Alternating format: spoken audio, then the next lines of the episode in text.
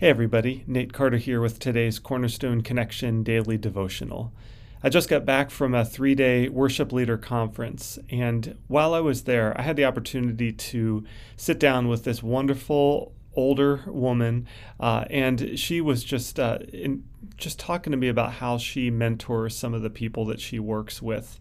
And one of the words that she uses over and over with them, and it just spoke to me, is the word abide and she encourages um, all these younger worship leaders that she's been talking to to to make the the first commitment that they uh, make with their personal and spiritual lives to abide in Christ. Listen to John 15, beginning with verse 4. Abide in me, and I in you.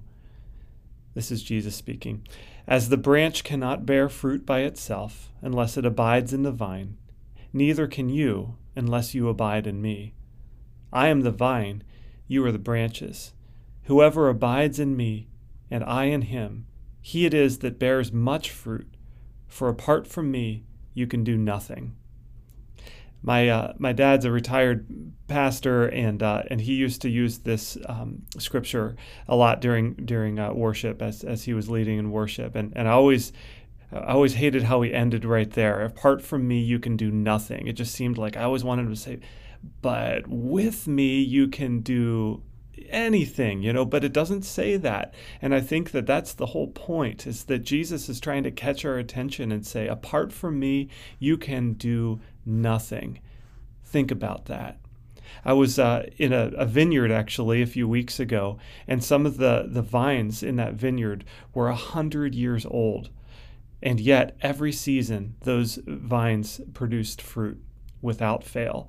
Uh, why? Because the branches were connected to the vine.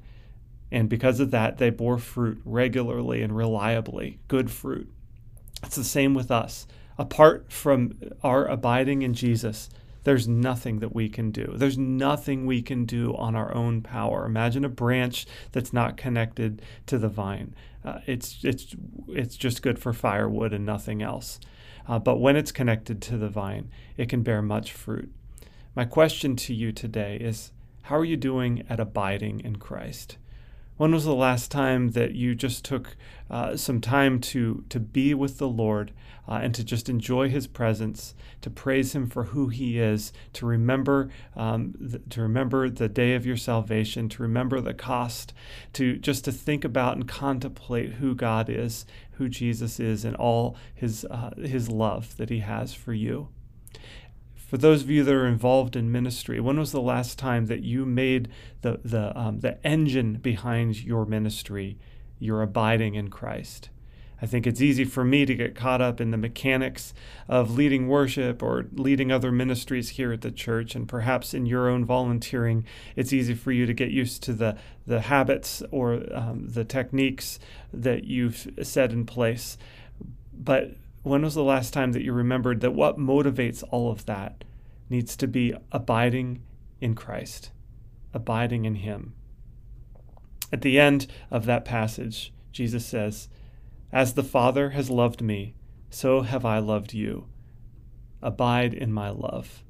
So, friends, take some moments here today, every day, to pause and remember the love of Christ for you. He loves you. Abide in that love and let that motivate everything else you do. See you next time on the Cornerstone Connection.